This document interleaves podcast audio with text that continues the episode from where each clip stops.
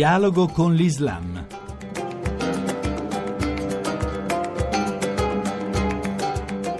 Bentornati all'ascolto di Dialogo con l'Islam da Riccardo Cristiano. Torniamo ad occuparci della tragedia siriana che sta superando qualsiasi confine immaginabile e ne parliamo con il nunzio apostolico a Damasco, Monsignor Mario Zenari. Ecco, direi che occorre essere vicini a questa gente con gli aiuti umanitari, con vogli umanitari, ma anche parlandone, perché un'altra cosa grave che può capitare loro è che questo conflitto cada nella dimenticanza o che se ne parli solo di quando in quando, quando ci sono cose gravi di estrema gravità. Sappiamo invece che la gravità è quotidiana qui. Ecco, in questi giorni ecco, mondo è colpito come un mese fa è stato colpito dalla situazione di, di Madaya dove, dove, i convogli umanitari quando hanno potuto entrare ecco, sono stato impressionante da, da, gente e bambini scheletriti. Ecco, adesso siamo colpiti a distanza di un mese da queste migliaia di persone che stanno,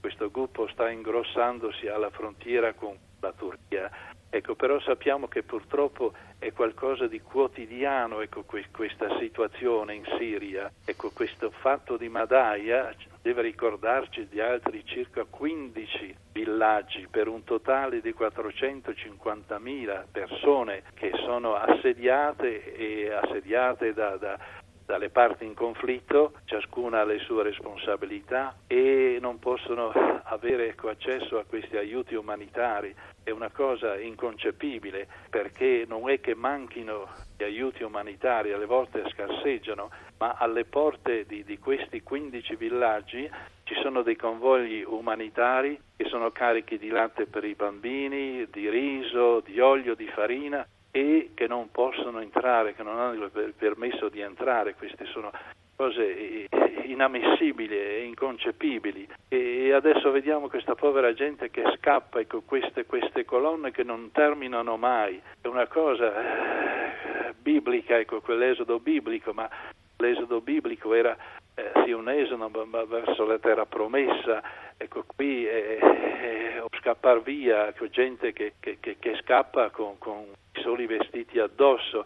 E da quello che, che, le statistiche dicono, ecco su queste 30-35 mila persone in questo momento ammassate alla, alla, frontiera turca, l'80% di queste persone è composto di bambini e, e, di donne, quindi coloro che pagano il prezzo più caro questo conflitto che non si sa come, come definire o come decifrare sono proprio le, le, le persone più innocenti, più indifese, come sono i bambini e come sono le donne possibile che una situazione del genere non riesca a trovare almeno per eh, questi villaggi sotto assedio una possibile via d'uscita, un, una tregua umanitaria? Io credo che si possa e che si debba. Occorre una pressione, maggiore pressione da parte delle nazioni che hanno questa, questa possibilità di fare pressione e direi anche una pressione della comunità internazionale, dell'opinione pubblica internazionale. Credo che bisogna agire su questi fronti, anche con la pressione della, dell'opinione pubblica. Ecco, e direi, ripeto ancora,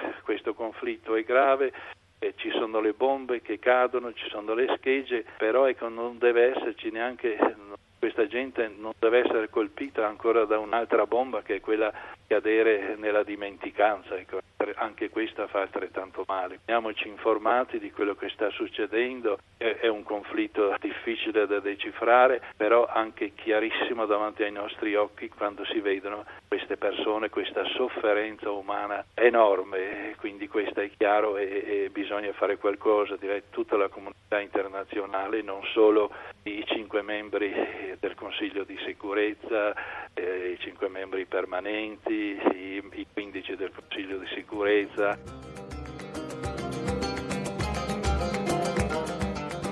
Grazie per essere stati con noi sin qui. Chi vuole ci può trovare anche all'indirizzo dialogoconlislam.rai.it. Appuntamento a domenica prossima.